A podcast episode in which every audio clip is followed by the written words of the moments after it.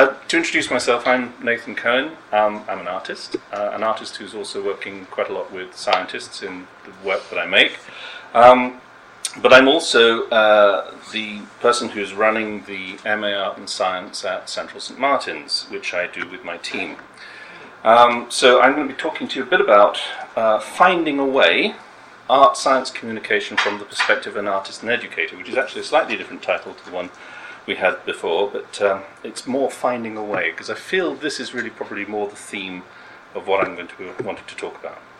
So, one of the questions we might ask ourselves when seeking to communicate with others is what do we mean to say? Then follows a process of working out how best to say it. However, before we even address this, there is the journey that needs to be made to arrive at a point where we feel we might have something we wish to communicate. And then there are the questions of who we wish to communicate with and why. It occurred to me, having spent a number of years talking to artists, scientists, designers, researchers, historians, etc., that there might be a need for a space where intellectual and experimental engagement between disciplines could be encouraged and embraced within an educational context.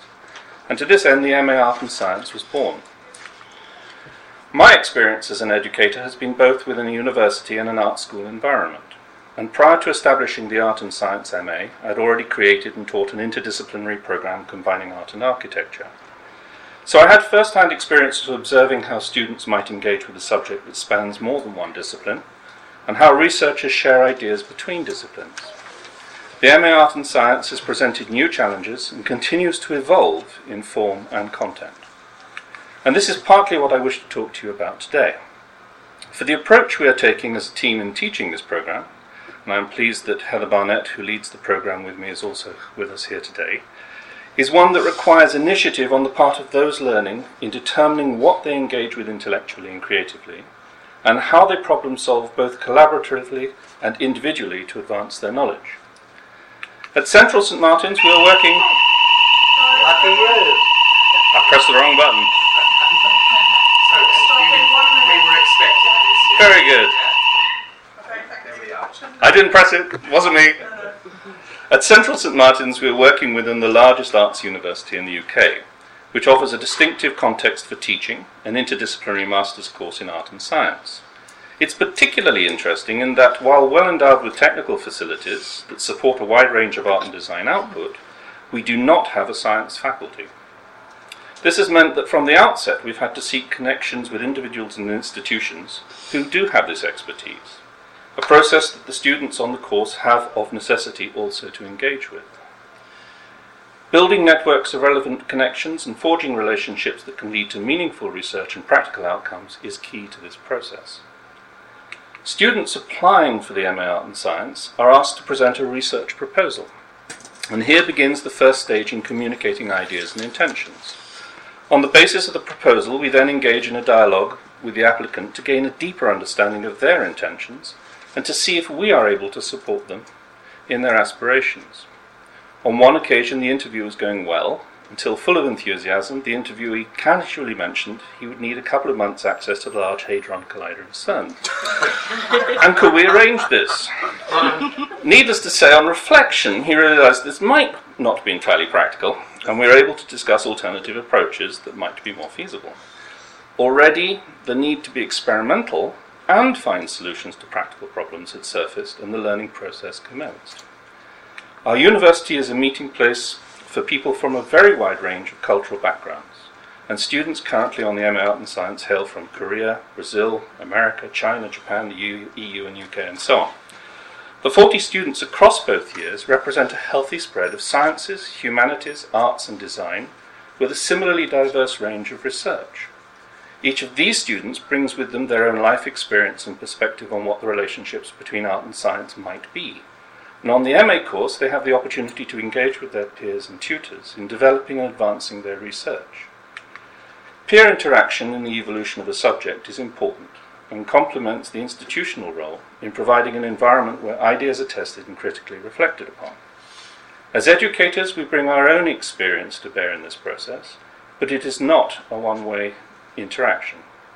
If we are to achieve anything, it should be to develop a culture of enlightenment, one which seeks to open up new horizons for investigation and exploration and encourage experimentation.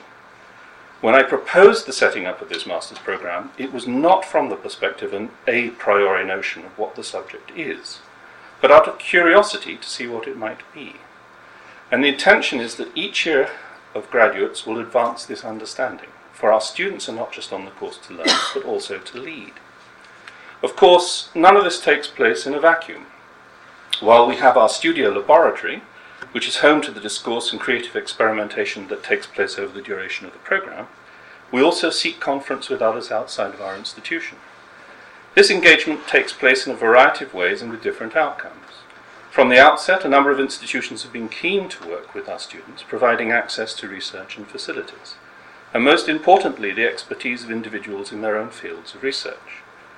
A couple of examples include our work with the MRC Institute of Neuropharmacology, with students working alongside researchers investigating Parkinson's disease in their wet labs, resulting in an exhibition, A Nervous Encounter Scientists and Artists in Collaboration in Oxford, and the Encounters Between Art and Science exhibition at the British Library last year, the result of a collaboration with the Science Collection curatorial team. These examples, and there are others both collaboratively with the MA course and now individually curated by recent graduates, are public manifestations of the communication of ideas relating to interdisciplinary dialogue between artists, designers, and scientists. But for this to work, there has to be a desire on the part of individuals to wish to engage in this discourse. Not all scientists or artists wish to speak to each other.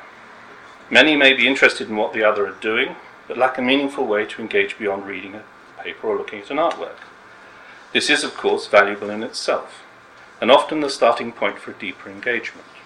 However, I have found over the years that there are those who do share a curiosity and wish to communicate with others outside of their discipline. And it is with these individuals that a process of meaningful engagement can evolve. This is a process that takes time, but at its best should be of value to all involved and may result in outcomes that are engaging and could not be anticipated until this process of engagement, sharing, and learning has taken place. It also requires a preparedness to learn something of the other's intellectual world. It has been my experience, and I think this may be true of others, that as we find ways to express our ideas and present our research in ways that are accessible beyond those specialists in our fields of research, so we begin to open up the potential for a wider dialogue and begin to find areas of common ground. This may sound somewhat abstract, but I am choosing my words carefully here, for the language we use and the approach we take should not, in my view, result in the limiting of ways in which we might comprehend what art and science might share, and have to offer in advancing knowledge. As an artist whose work who, who works closely with scientists in the development and realization of some of my artwork, I am aware of the need to evolve ways of working that can result in dialogue and interaction that potentially enables both parties to derive something meaningful from the relationship. A recent example of this has been the research I've undertaken at Tachi Lab in Japan. Based in Keio University, I was situated in their laboratory for five month research residency, investigating new technologies they've invented that allows for projecting images in three dimensional space. This resulted in an interactive art installation exhibited in the Aisho Miura Gallery in Tokyo, and from my perspective, I learnt a great deal about their working methods and the technology they are developing. They were able to conceive of new applications for their technology, including novel solutions to data and information projection in public spaces. Of course, communicating across two cultures and languages also added spice to the relationship. From the scientist's perspective, collaboration with artists and designers can often require something of a leap of faith as outcomes may not be clearly defined at the outset and therefore unpredictable. Where collaboration does result in something that those engaged with can find some value in, this is often perceived differently, depending on the individual and disciplinary outlook. Each of us may draw different conclusions and still learn something from the experience. When this results in outcomes that enter the public domain, this offers further scope for comprehending what may have been achieved for the public dissemination of this research is crucial to build a more informed understanding of the many interactions and collaborations that are taking place. It is to be hoped that editorial policy for established peer reviewed journals and publications will embrace the breadth of research that is evolving outside of the traditional science and art boundaries. Our students are encouraged to be experimental and test their ideas in a variety of ways, and this is reflected in the teaching and the programme. The first 15 weeks consists of a number of projects exploring different aspects of art science interaction, including visits to institutions such as the Gordon Museum, Wellcome Collection, Wakehurst Millennium Seed Bank, British Library, Fusion Reactor at Culham, the National Gallery Science Museum, Cape Farewell Trust, and so on. This is complemented by lectures, seminars, and opportunities to exhibit and discuss the results of their engagements and research.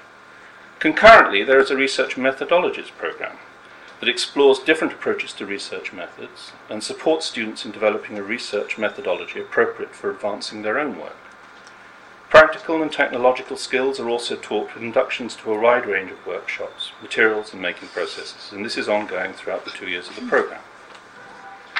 We are keen to encourage the dissemination of ideas through a range of languages of communication, and the degree outcomes include dissertation and visual forms expressed through diverse media from digital moving image and haptic technologies through drawing, graphic, and written forms.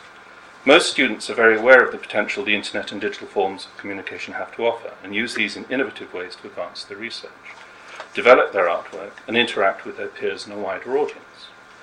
Yet while the immediacy digital forms of communication can offer are attractive, there are also advantages to personal contact and interaction. Interestingly, among the questions most frequently asked by prospective applicants are how much contact time they will have with tutors, and will there be access to studio lab space and technical workshops for the duration of the course. Yet while the immediacy, uh, sorry, in conclusion, Agnieszka Tamiola, uh, who recently graduated from the course, course, notes that before starting the MA, I wasn't very aware of art and science discourses, so it was a mind opening experience. It equipped me with a variety of tools and ways of questioning, which is a good starting point from which to build. I wanted to be able to use the academic knowledge I gained while studying linguistics and the variety of projects that my peers from both years were pursuing open new ways of thinking and making. It's been an invaluable experience that opened up new ways of how I approach my inquiries and practice. And the MA Art and Science is an important platform for future professionals in the field. To this end, I would like to invite you all to the upcoming degree show, which opens to the public on, February, on Friday, 23rd of May, and runs through until the 27th, and includes a public symposium with the theme Heteroglossia, New Forms in Art and Science. As one of the graduates, Stefan Vele Botero states, rather than mo- removing boundaries between languages of knowledge, those exhibiting seek to present ways of seeing beyond their multiple intersections. The residual tension provides the dynamics for creative experimentation in order to expand and subvert existing disciplinary discourse.